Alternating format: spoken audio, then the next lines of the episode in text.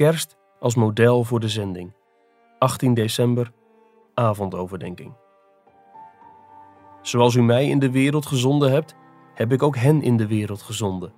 Johannes 17, vers 18.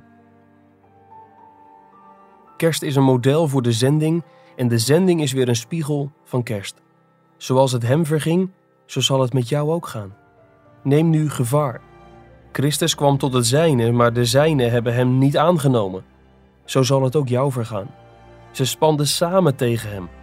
Dat zullen ze dus ook tegen jou doen. Hij had geen vaste woonplaats. Jij zult dat dus ook niet hebben. Ze kwamen met valse aanklachten tegen hem. Dat zullen ze ook bij jou doen.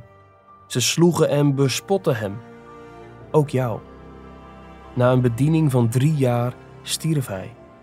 Zo zal het ook met jou gaan. Maar er is nog een veel groter gevaar dan alle genoemde gevaren. En daaraan is Christus ontkomen.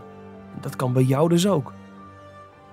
Halverwege de 16e eeuw schreef Francis Xavier, een rooms-katholieke zendeling, aan pater Perez van Malacca, dat tegenwoordig bij Indonesië hoort, over de gevaren die zijn zendingswerk in China bedreigden. Hij schrijft: Het grootste gevaar is dat we het geloof en het vertrouwen in de barmhartigheid van God verliezen. Hem wantrouwen zou veel verschrikkelijker zijn dan alle verschrikkelijke dingen die de vijanden van God ons lichaam kunnen aandoen bij elkaar opgeteld.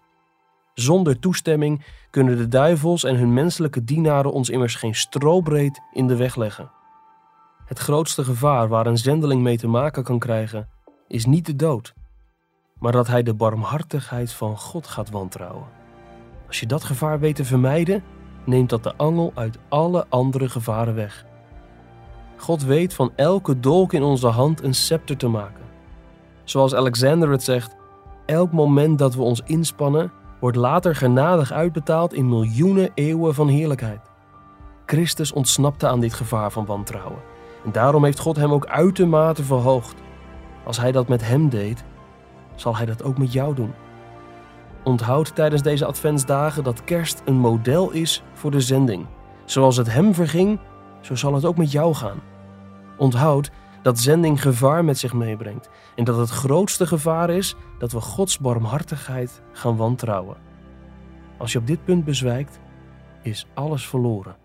Als je op dit punt de overwinning behaalt, heb je tot in eeuwigheid niets te vrezen.